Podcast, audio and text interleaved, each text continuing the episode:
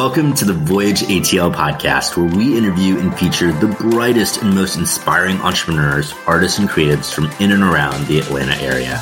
Our host Kadam is hosting a panel with a few of our content partners. Content partners help Voyage in so many ways, from sponsoring our mission, spreading the word about the work that we do, and collaborating with us on content like this. And so, with no further ado, here's Kadam. Welcome, everybody, to another great episode for Voyage Atlanta. I get to be your host, Kadam Mullick.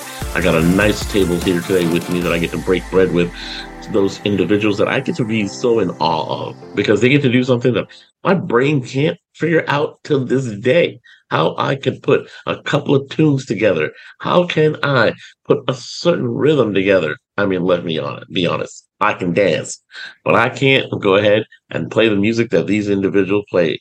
So let me learn a little bit more about the music business and let me have them introduce you to you themselves. Jason, kick us off a little bit. Tell me a little bit about yourself, what it is that you do, and where you're at. Hey everyone, I'm Jason Lee Bruns. Uh, I'm a record producer, a band leader, and a world percussionist. I have uh, my own boutique record label. We have over, let's, see here, we have 11 albums out right now. Two made it on the top 10 jazz charts worldwide, with uh, some of the tracks being uh, heavily played on over 300 radio stations. Um, including my local one here in LA, K Jazz, which is a big deal for us out here.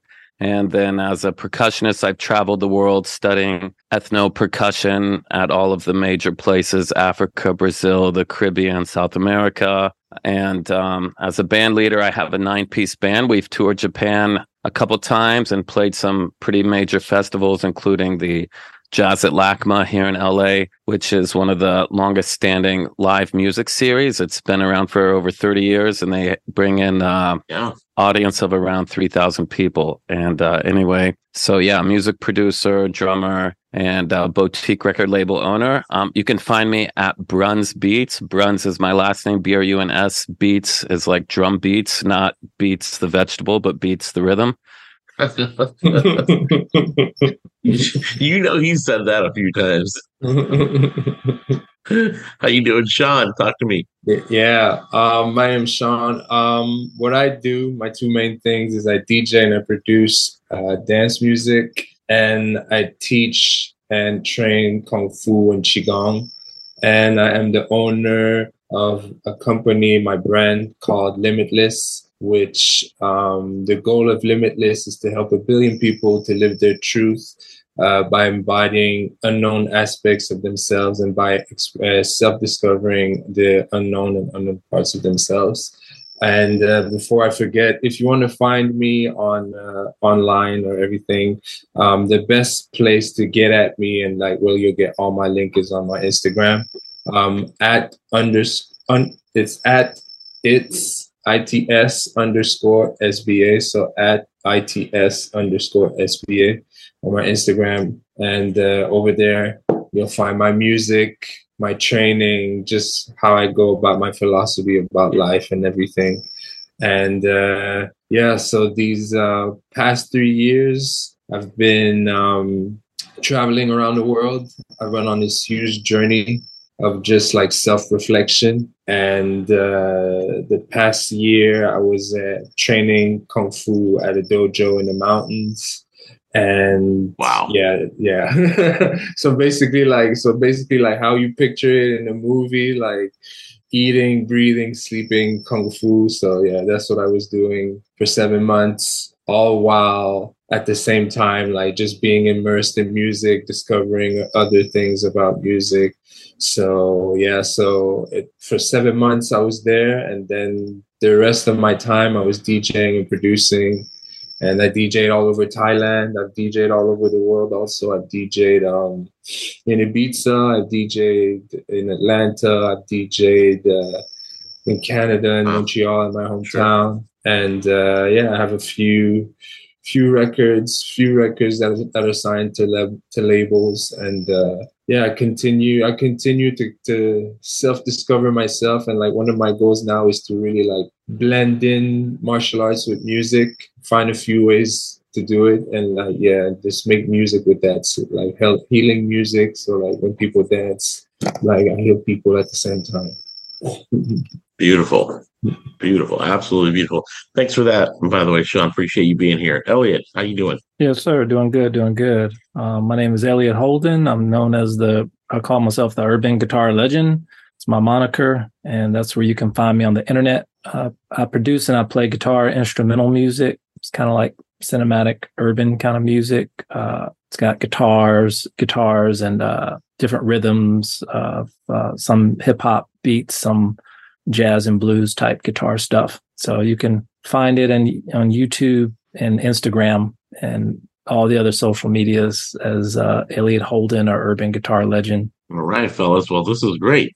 I appreciate all that you got to do. If you can do me a favor, you guys uh, raise your right hand for me, okay? When you put it up and put it on on your left shoulder real quick, and just go ahead and wipe some dirt off a little bit. Because god dang it, this is a full flex here. I love it. I love having you guys here, man. This is gonna be all fun. Right. Tell me, how do you think the evolution of the music business has been in the recent years, and how has it affected the way you approach your songwriting process? Uh, that's a really good question. Um, to be honest, uh, I don't really. The evolution is happening so quickly. I don't think I don't really know if anyone exactly has it figured out. but uh, you know, as but as far as like for me as a producer, uh, it used to be more expensive to make something. Now, right. uh, the it's you can make a pretty high quality recording with a high production value with less money. You don't need to go to a big expensive studio. A lot of the stuff can be achieved with software. You don't even need to necessarily print a CD like actual manufacturing cost or vinyl, even though vinyl's made a comeback. And uh, actually, I'm a, I forgot to mention earlier, I've been a voting member of the Grammys for uh, about eight years now. And you used to have to have whatever you're submitting for consideration, it would have mm-hmm. to be manufactured on a CD, which was like a barrier to entry. That means you would have to have a budget for a graphic designer and printing, you know, like a thousand CDs to, so you could send just one of them to the Grammys and they could see, okay, there's a barcode, there's liner notes, this looks legit. So uh, a few years ago, they got rid of that requirement. So now, if it's on any streaming platform, you could uh, submit your song for a Grammy consideration. So that's just another example of how it's less expensive to get in the game. So I think uh, to answer the question, how is how has it changed? The main way that I see it changing is that it's easier for more people, for more creatives to be involved. You don't need a major record label. You yeah. don't need big funding. You don't have all of these gatekeepers anymore. It's really the the main limitation is your ideas and who you collaborate with. Yeah, and to to to piggyback on that is to to make it since it's so easy to like make uh, music nowadays. I feel now it's very important for the artist to be very creative to to make to set himself apart uh, from the rest of the crowd, especially like because you'll see people that'll get in there for probably not the artistic reason, but more so for a quick come up or something, like mm. just to, for that at- attention. So like now it's like I feel it's really relevant at, for the artist, especially if you want some longevity and like you really want to create something that's going to last to set yourself apart to really make sure you're creative and your music is really on point and sets you apart from the rest of the crowd and like really unique to you. Mm, yeah, that's that's sort of the other side of the coin, right? Because the barrier to entry is lower now and more people can get involved, there's more noise out there. Mm-hmm. Like that, you know, that's the good thing is more people can get involved, but the bad thing is more people can get involved who maybe don't have any business j- trying to make a, a, single. You know, just yeah. they have the software and the laptop, and so yeah, I I agree with what you're saying, Sean. Uh, you do need to be more creative than before, and maybe that's you know because there's more noise to cut cut through. You know, there's more people out there doing it where mm-hmm. when you used to have the gatekeepers of the major record labels to to get in the game you know there would be less almost less competition if you make it through that gatekeeper but now like pretty much anyone that has a laptop. yeah, and I and I feel like they can make music.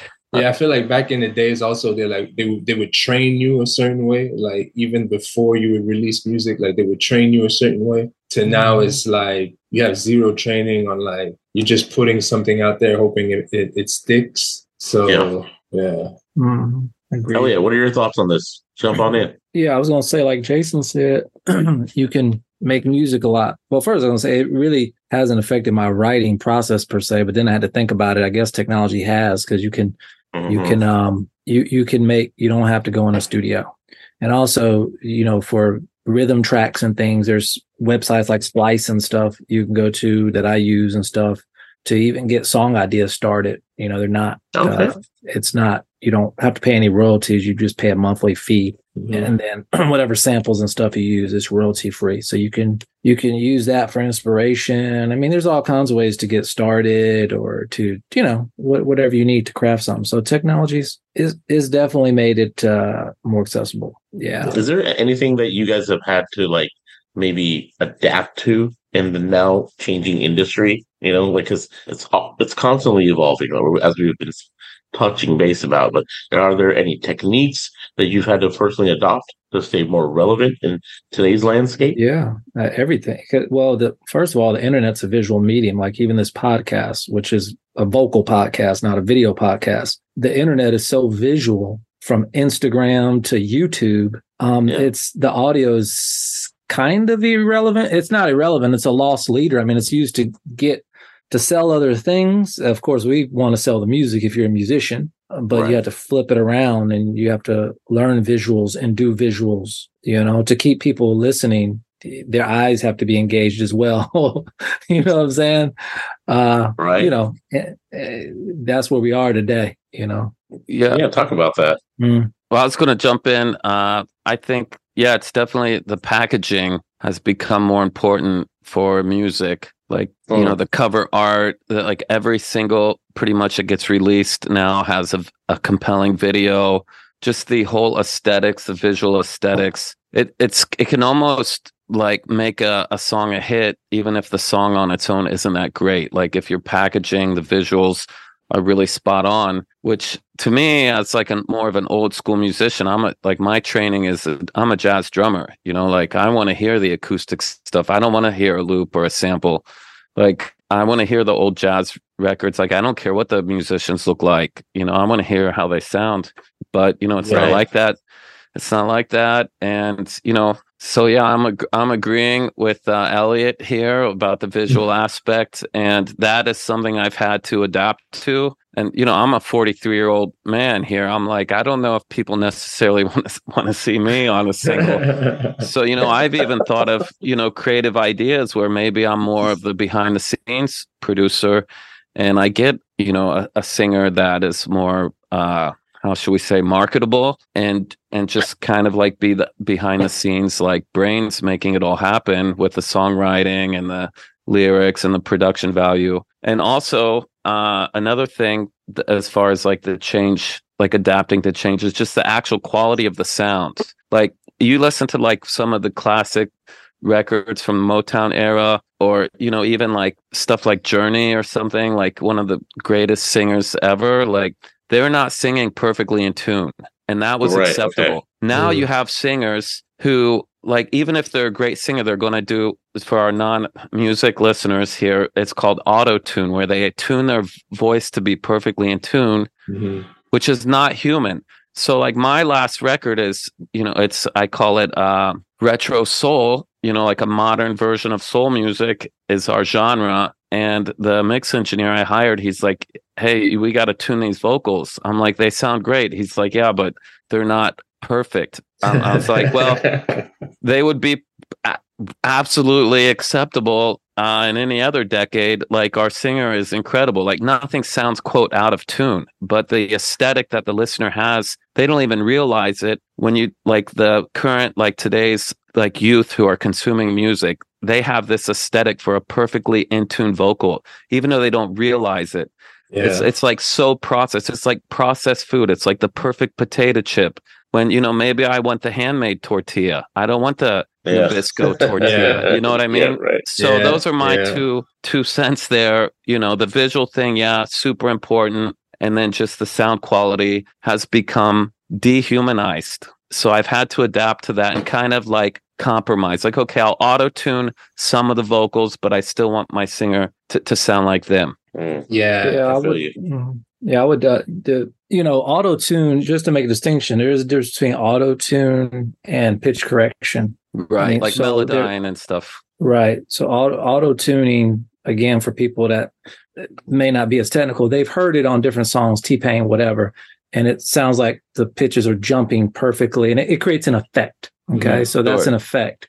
Yeah, like the Um, share. Cher was the first one to really popularize that. Yeah. Mhm. She made a comeback. Yeah, but I would just say to to to to tune a vocal, you you know, a, a good engineer, uh, a lot of good ones can tune a vocal to where it's you don't hear that effect. So Mhm. you don't. They are in essence, yes, they're making the vocal more perfect, um, or better, or if you will, or in tune. But it's not, uh, in my opinion. Sometimes it doesn't degrade the quality of a classic sound or whatever, you know. But some people don't like their stuff touched at all. And they're like, just don't touch it, you know. But the That's flip me. side, you're right. But the, the, the flip side is, would you know if something was pitch corrected or not? I guess you probably would or could, you know, somebody's ears. Um, but the thing is, as guitar players, any other instrument, you know, we all tune to 440, you know, and why do we even do that if it if it's not that important? We do it because it's more pleasant to the ear. Now, when it comes to a vocal, I, I completely agree. We've lived with it for years, but that's also because people don't. A vocalist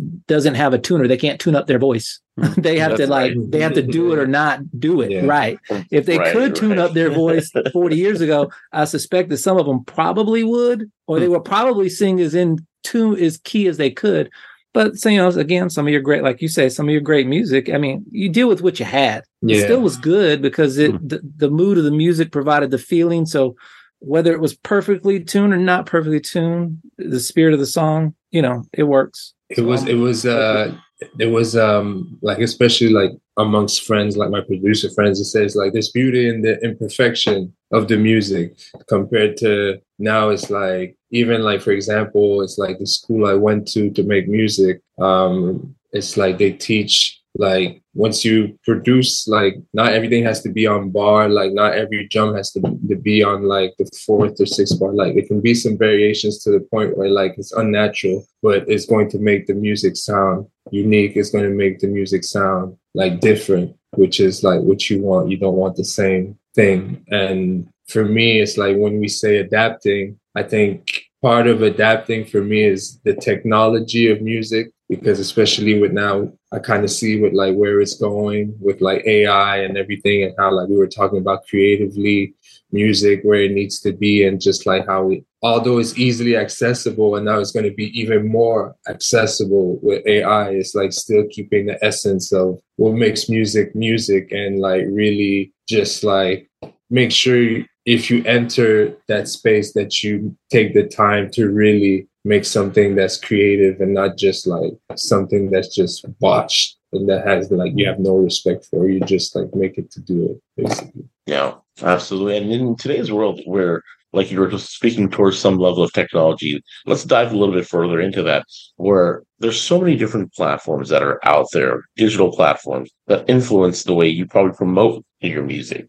Can you probably elaborate a little bit more on how you're connecting with your audience on those different streaming platforms, and what are some suggested advice in order to navigate them? for me for me the main platform that i be that i'm using is instagram and i feel is i can connect more on like because i'm a very creative person so it's like i can connect more with like just doing simple things creative art taking pictures and then using that i then um follow that up to make like different levels of my artistry. So then i'll take them there behind the scenes for example um, on my patreon for example i'll show them. That's where i'll make my music. That's where i'll show my production. That's where i'll have unreleased music. You can comment on it. You can feedback on it. Maybe i'll take that feedback into account so that way i make your feedback goes into my music and your feedback goes into my next production type of type Oh, of wow. thing. yeah. Um and yeah, so mainly that YouTube. Um, I I'll use to like just tell stories and everything. So it's like for me, the different platforms, especially I studied in like uh, digital and social media marketing, so I kind of know the different avenues and what they're best for. So like, although it's ever evolving, it's like yeah, yeah it's like I, I, I still trying to keep like just a little tabs, not too much, but just like enough. So it's like I have a good ecosystem of like what I'm trying to do and everything connects to each other. Yeah. Okay. You got a story. You're going to put it out there, and you're going to chop it up into different platforms. I would imagine and repurpose it. yeah, basically, yeah. I got you. I got you. Yeah, yeah, I agree. I think you got to um also, you know, there's YouTube, there's Instagram, there's Spotify, there's a lot of different platforms, right? And they, they all do different things. Sometimes you got to be an expert to work all of them. But one one thing is common between all of them, I think, is that you're going to yeah. have to promote it on those platforms. Okay. Mm-hmm. So just put it out there is the equivalent to putting a record on a shelf in 1985 and just letting it sit there. I mean, oh. people took out big billboard ads. People tried to get you on MTV. I mean, you know, every now and then somebody would come across and, you know, something would just take off for some weird reason. But for the most part, it required promotions. And out of all those promotions, uh, record labels uh, on their roster, probably only three per, three to five percent did anything. The other 95% all lost money. That's the reality of life. Okay. So um, I think taking advantage of some of these platforms, their uh, their promotional things that you pay for, like Google AdWords, you know, you can run ads uh, through YouTube. You know, you can also boost your posts on Instagram and on TikTok. Um, okay, it's deb- it's debatable about you know what what it can actually do, but um, but you're gonna have to put some money behind it. So I guess what I'm trying mm. to say is you're gonna need some money. You're gonna need, you're gonna need some money. Yeah. So anybody that's listening to this, at least they can have one good takeaway is I'm I'm gonna need to generate revenue doing something or somehow I'm I'm gonna have to have more of a business mind and invest some stuff into this. So start thinking about that besides all this other stuff. I appreciate I that. I mhm. think yeah, it's actually I, sorry, go ahead, Sean.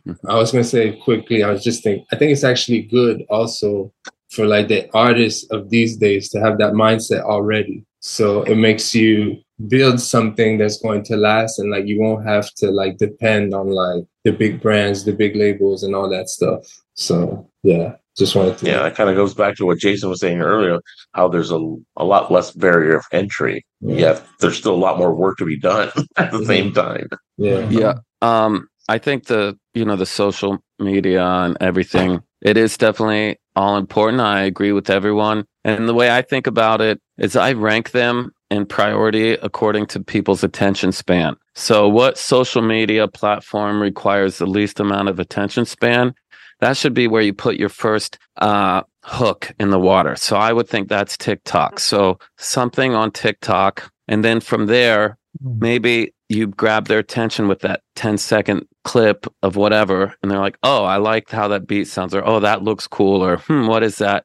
And then maybe that leads them kind of like a funnel into like a, a broader level, which will take a little more attention, maybe to Instagram. And then maybe from your Instagram, they're watching a reel or something like, oh, that's a cool one minute video. And then from there, you have a little link that says, see more videos on your YouTube channel. And then there you have the four minute behind the scenes uh, Q and A with the artist at the at the session where they were cutting vocals or something. So that's just like something that I've realized is people's attention span is very small. So start at your great at like the what do they say like the largest denominator or the most common denominator. So mm-hmm. you know and so yeah, I, I would just think because I used to be, you know, okay, let's make a really nice video, a five camera shoot. We're going to put two thousand dollars into this thing and and you know i've done these and you know they look great and we put a lot of time and no one's going to watch it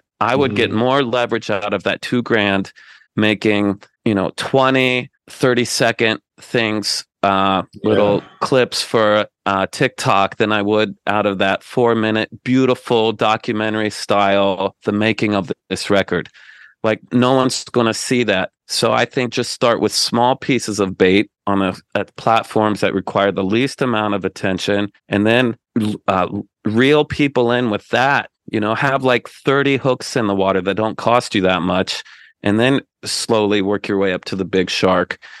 Yeah, Uh, yeah, it yeah, does take money too. because you're trying to you're trying to have them to to commit because there's so much things now there's like people want to get like they're trying the the game right now is to get people's attention. So it's like like you said i totally agree with like and i'll probably start implementing that. It's like just get someone else's attention and then you get the, from the smallest point and then get bigger and bigger and bigger because you get a bigger commitment. And that's when that that's when like you build your audience with those kind of people after you vetted them through that whole process. So i to- totally agree with you uh, jason I Yeah. have a I have a question for you too, Jason. Um, I'll probably have to continue it a little bit after the. Probably not gonna have enough time on this podcast, but I, it's it's about your marketing. Um, so uh, you've done music videos that you have on YouTube. I looked at some of your stuff. That's how I knew about the Andy Garcia stuff. So I was, but you you have some music videos you spent some resources doing and put it on YouTube. Yes. Okay, and th- some of those videos that like I'm I'm asking, did you did you ever use uh YouTube marketing to run like any kind of pre rolls or or do- or do any whatever you call in search uh, anything like that? Do you have any experience doing that? I have not because at the time those videos were cut, Mhm. I was less savvy into this world. But now my strategy going forward is more of what I've been mentioning is just smaller pieces.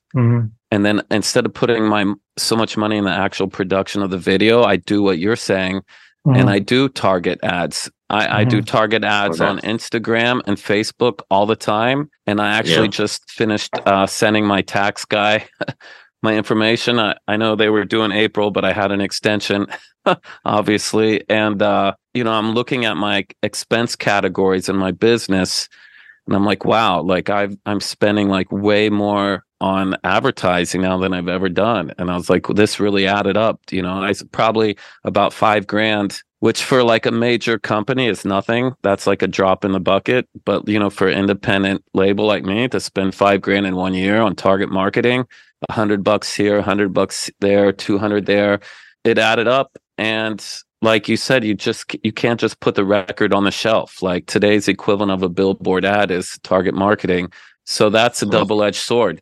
More people can get in the game, but you know you gotta you gotta have your marketing together. If you don't know how to do that, like put, start to put your team together. Find someone that does know how to do it. Maybe you're just making the beats and dropping the bars, you know, and or mixing or you know doing production, and have have someone else your friend, you know, cut them in on it. Maybe say, hey, you know, I'm not good at this, or maybe you don't want to do it, you don't like it, and be like, yo, you know, we get a if this gets some traction, you know, I'll cut you in on the back end. I mean, I don't know. I think And- people need to build teams. Major record labels have teams. I don't see any reason why we can't start to build teams as Right. independent artists. We don't think as much in a team mindset anymore because we can do so much ourselves. But Hmm. We could still build a team. Just even That's though we don't have to, we could still build a team. I know I'm kind of getting off topic here, but I just hearing everyone speak, I'm thinking, you know, there are a lot of moving parts here, and it is a lot for one person. You're supposed to make a great song and have great visuals and do the marketing all Yeah. by yourself. It's like, what the heck, man? Yeah, yeah Jason, and- don't worry. Just consider, just consider like jazz here, right? Everyone plays their own beats. So we got you still in rhythm. Well, every And- every. I, I would say also it's like don't let that even if it's like build a team it's like until you find that team don't let that stop you from like like getting the knowledge to like do the ads It's like i don't have a team i've been doing it like i learned about uh doing facebook Right. ads google ads and like learning the business manager on on meta it's like it'll take time but if you're committed to it it's like it's work but it's like it's worth it in the end because after that you know how to do your own marketing and just like target your own audience and like bring people to your music Yeah, amen. Correct. Absolutely. That reminds Absolutely. me, like, If- if you got a question, I, I always think if you got a question, there's a YouTube channel for it.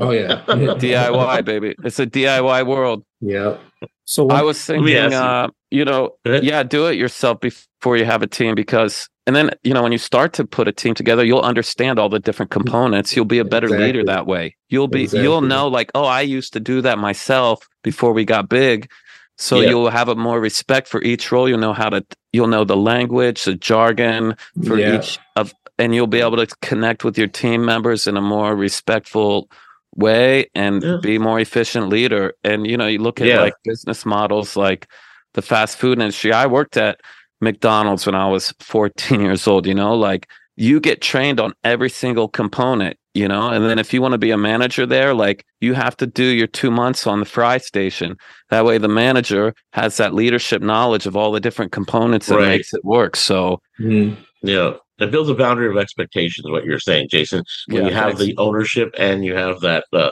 you know, uh, that, I guess, uh, time shared in those areas, right? It, you can empathize and sympathize with anybody. Let me ask you guys can you share any specific challenges you faced when building your uh, music business and how did you overcome them? Um, I just want to say one thing before I answer that because I know we're on a limited time. So I, I- you know, um, about what Jason was saying about team and Shawn was saying about team and this. The reason I was asking you, uh, Jason, had you done any YouTube? Did you have any experience with YouTube market? Because you know, I really I want to pick your brain. You know, because I do a fair amount of YouTube marketing. You know what I'm saying? And um, I do a fair amount of failing at it. You know what I mean? And I, Mm. I, I have a bunch of questions. You know, and I um, I'm still trying to crack it or whatever. And a lot of what you said about TikTok, I'm taking note of mental notes of that because somebody else has been telling me about TikTok and I just started TikTok. But um, I guess t- to say it all is what I'm trying to say is um, I'm definitely going to be hitting you up. Um, I know you're not technically on my team per se, but I'm saying you are independent record label person and so are you, Shawn, or whatever. And I think that's critical because like where I, I know a lot of ins and out about Google AdWords, even though I haven't been really successful at it.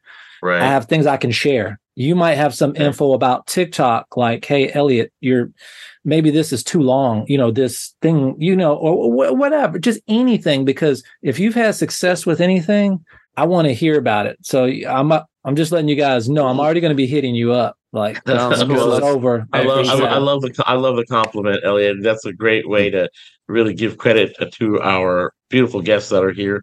Um, but at the end of the day, I'm still running this podcast, Elliot. All right, so I got a, a few more questions I got to get through. I understand. I, I know. I, I, I, I, I totally understand. I, I just, I was just trying to pivot on a point, just to show that everybody it. has I something to offer. You know.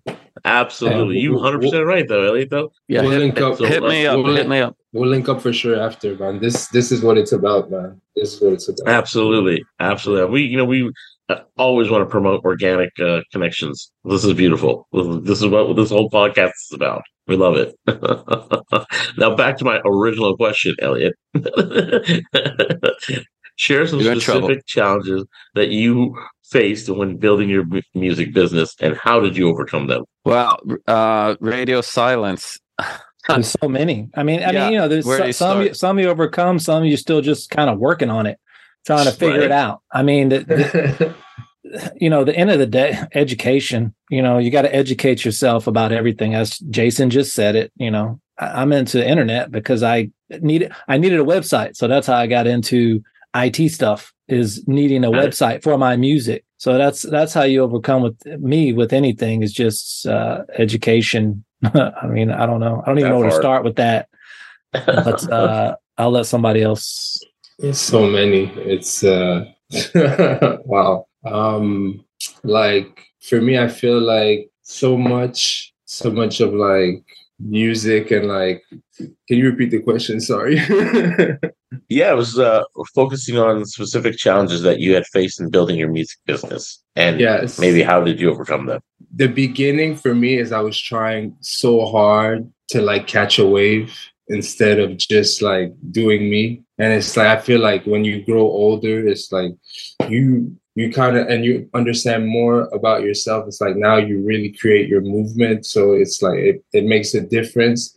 Like so for me, so I feel like for me in the early days of me making music, I was trying to copy what was hot, not necessarily what was hot, but like more of what I was familiar with and like just like to trying to catch that wave. And like now that I'm like doing music now and like really making it a point to really be unique about my music, that's where it's like I'm seeing the the different people it brings, the different connections it makes, the more the more I'm in tune with myself. So yeah, so I feel like now it's like the the the early the earlier parts was more so yeah, like I said, like more so trying to figure it out till now. It's still some figuring out, but I'm more experienced. Yeah. Gotcha.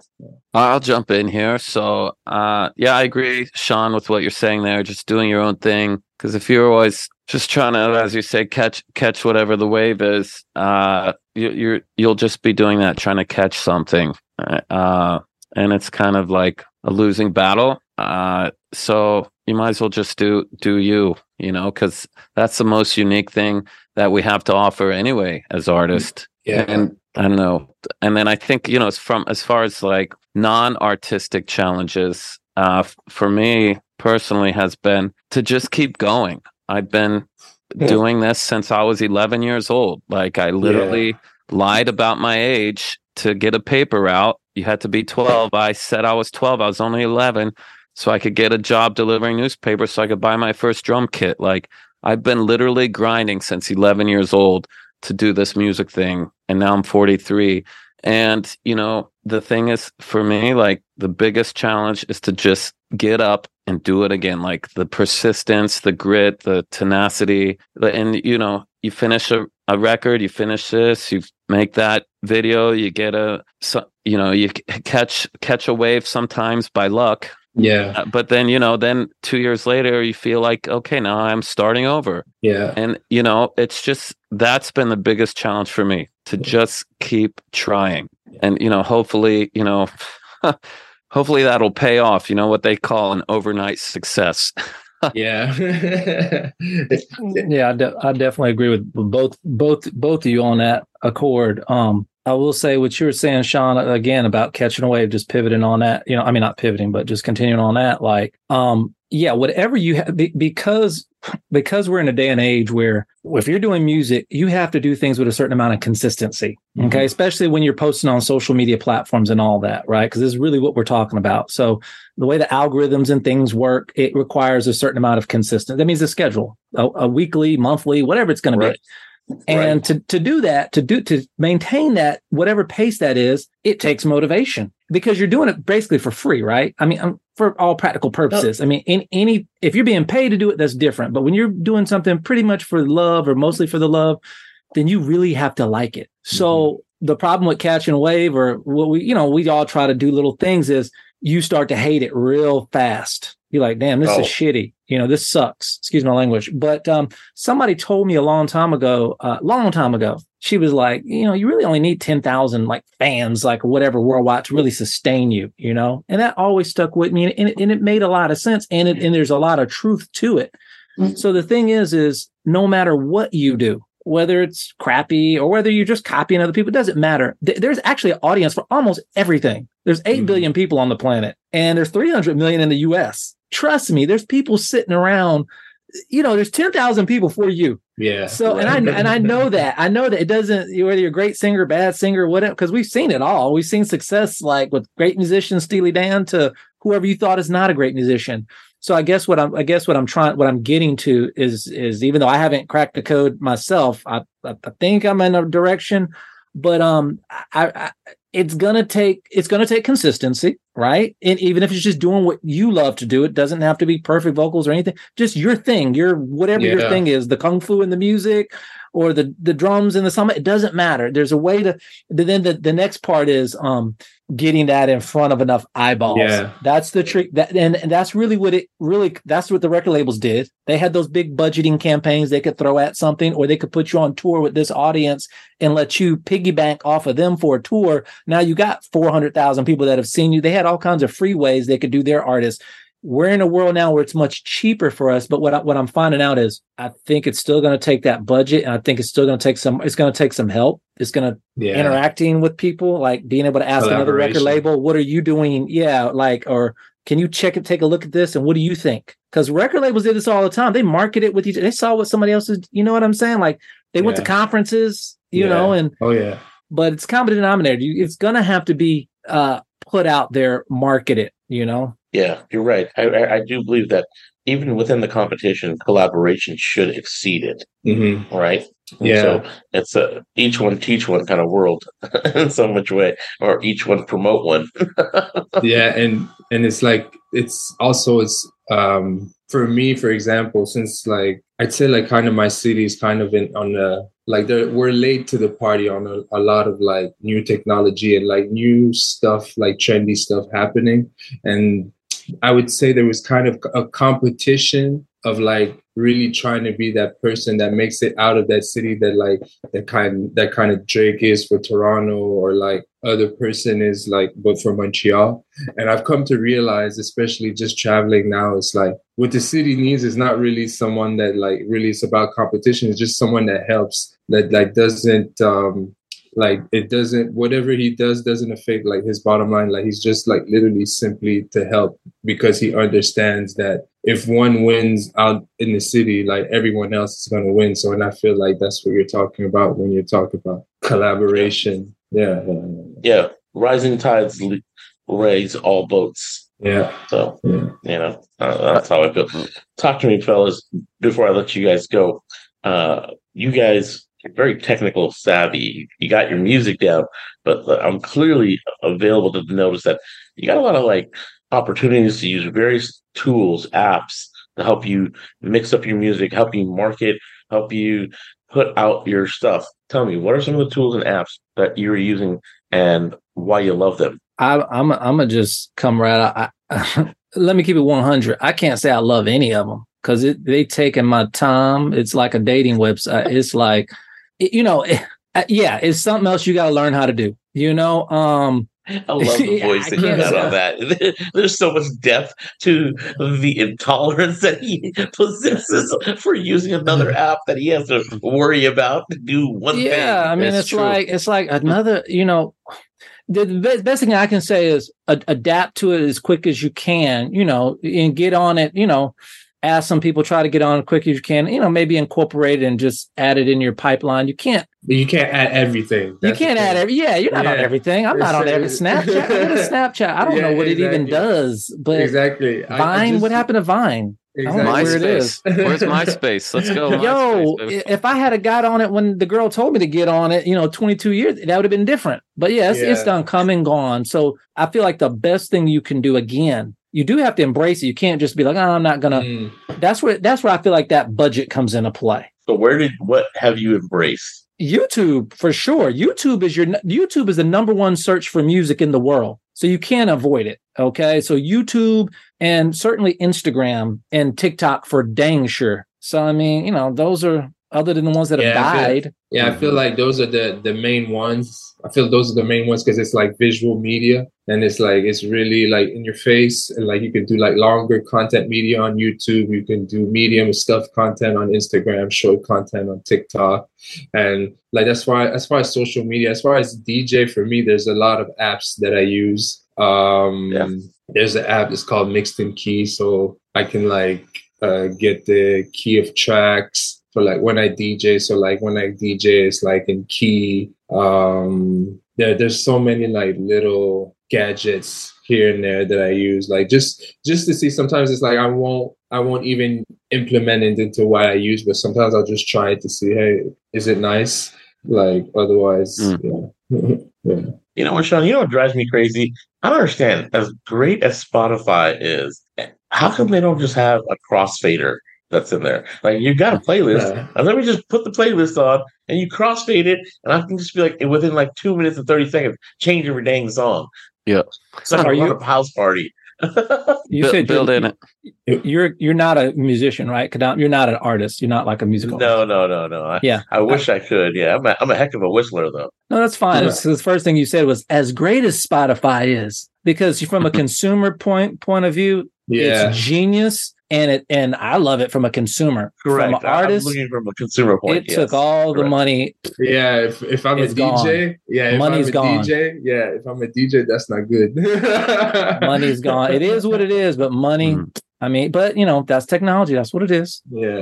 Not So complaining. speaking of uh, apps that we like to use and technology uh, and DJing here and consumer, I just noticed a connection here. Shawn, do you use uh, Beatport as a DJ to find tracks to play? Because I've recently have experimented with trying to get my music up on Beatport so DJs have access to it. And like uh, Elliot's saying here, there's so many of them. You feel like you're on a dating website. They're like, is this Bumble? Is this Match? Is this eHarmony? I'm like, okay, here's Beatport. I just paid the money, ninety but nine dollars for a year to have all my tracks available on Beatport. Am I? I mean, Shawn, do you think I'm? Whoa. So for me, so to be as a DJ, like the process I go through for finding music, it's like if I go on Beatport, like although I have music on Beatport, although you'll find music that you'll like never find anywhere else on Beatport. So you've uh, heard of it. That's a good sign. Oh, of course, of course, of course. Like as a DJ, like as a DJ and dance music, like Beatport is like it's like yeah, it's in there. It's like it's in the scene. Like all DJs know Beatport. So the only thing for Beatport is like it's so much stuff that Mm, it's like I don't know. saturated. Yeah, it's like I don't know. I don't know where to start. And like compared to like where I find my music, it's uh it's called it's a website I use. It's called Electrobuzz, and um, basically it's a subscription service. But same thing as Beatport, they just receive music all the time. But the way it's set up is like they'll have like example new releases, but it's set up a certain way, and it's also it's It's categorized. geared, yeah, it's categorized and it's geared more to the DJ community, not the consumer trying to buy music. So since Right, it's gotcha. since it's yeah, so since it's geared more to the DJ trying to find music, it's easier I feel to find music through that platform. So that And- I feel that's why yeah. And that's what you want, right, Jason? That's what you're trying to do. You're trying to make your music accessible to deep to, to people that would want Yeah. your loop samples, whatever. Well, you know, I'm thinking a DJ. Here's my version of Autumn Leaves, and they want to mm-hmm. beat and key match it to like a James Brown drum beat and drop some 808s on it or something. Like then people might, you know, discover my music through the DJ, bringing it to their fan base and be like, oh, what was that sample you used in that? Oh, this Right. artist at Bruns Beats from his Cherry Avenue record this tune called Autumn Leaves that they did in a Latin style. And then boom. And then so that was like one of my creative attempts, marketing Mhm. attempts here to kind of go in through the side door, so to speak, as maybe through the DJs can bring my music to people. I, yeah, Yeah. we could talk about I that. love I have an opinion on that because I use Splice to get samples and stuff. But I, I by the time I chop it up and use it, you're not going to know what Yeah. because most not most i like you know sometimes you're looking to do to, to maneuver things to where it's not the same thing. So you're just going there for like textures and things like that. But i don't know about beatport per se. I'm i'm surprised you pay $99 when i say i'm surprised i'm surprised they charge i didn't i didn't know these companies charge the people that are submitting stuff because i'm like they need stuff up there. So that that's news to me that actually the people that are supplying wow So I They're think, I think, I think, it, I think it depends Yes. on the age. Yeah. Yeah. I think it depends on the maturation of the company too, right? Originally, when they need content, it's for free. when they Mhm. don't need content because they are the marketplace, then it's a different, Mhm, mhm. right? Shawn, as Yeah. a DJ Fellas. though, are you using Beatport mo- more to like create songs or just to DJ tracks that are pretty much almost finished? So how so how I'll use Beatport for me is um, if I can't find music on, on my original website, I'll buy music on Beatport because they literally have every track. It can be like from years ago. I'll find that track there. Um, if I'm trying to sell records, if I'm trying to like uh, say, for example, to an executive, or I'm trying to like promote myself, say I, I have I've had like charting songs, I'll use Beatport as a reference. So, but it's more so like I use it more as a consumer platform, not really as a DJing. Like this is where I go get my music mainly. But uh, I'd still like so your your your genre is still dance music, or when you give it to Beatport is like um how can I say is it is it is it like is it your genre or is it dance music already? Yeah. Sorry. Well, I'm just I'm sending Beatport like complete songs, you know, hoping Okay. DJs will play it in their set, and if they want to mash that up with a second record, Mm, like okay. beat match it like it, what a d- traditional DJ does, great. I think Splice is a separate thing, from my understanding, where you're Mhm. just trying to find sounds and loops Mhm. and one shots. But uh, I don't want to get too technical here. Keep it Yeah. broader, but Yeah. yeah, You're, you're good. You're good. you know, there's We so many go on. apps out there and technology. That was the original question. So I, you know, and I, you know You, know, almost have to like is. market it. Jason, I think I'll, Yeah. you almost have to market it like on that same Instagram. Like I just uploaded it to so and so and hashtag DJs and uh, and then tag Yeah. them up. as Right, well, let so them they know. know. that they can go grab it, right? Right. Oh, I put another one up. If you did that on a weekly basis, they know that you're out there. You're promoting Yeah. yourself as well too. I mean, I if think- anything, if anything, you know me now. Like I'm a Yeah, right. DJ. I know I know a lot of DJs. Like I'm in I'm in that scene. So yeah. Hey, I I, know love you, to. I know you said you have a hard stop, Kadam. Um, can can, it, can we stay on this Zoom call, or are any of you guys available to jump on Google Google Meet like right after this for just five minutes? Yeah. Fellas, yeah, I'm- I I'm appreciate you guys being here. I appreciate your voice. I appreciate you lending your space and time. Uh, it's not just about having a heart out, but at some moment in time, we got to make sure that we got to put a part two of this together, you know? For sure. Oh, for sure. but with that being said, for Voyage Atlanta, I'm your host, Kevin Mully. I am honored and privileged to have Jason, Shawn, and Elliot here with me today. And we are just scratching the surface. So, good Lord, wait for this part two. I'll talk to you guys soon. I hope you had a wonderful right. time. Yeah, thanks for having us.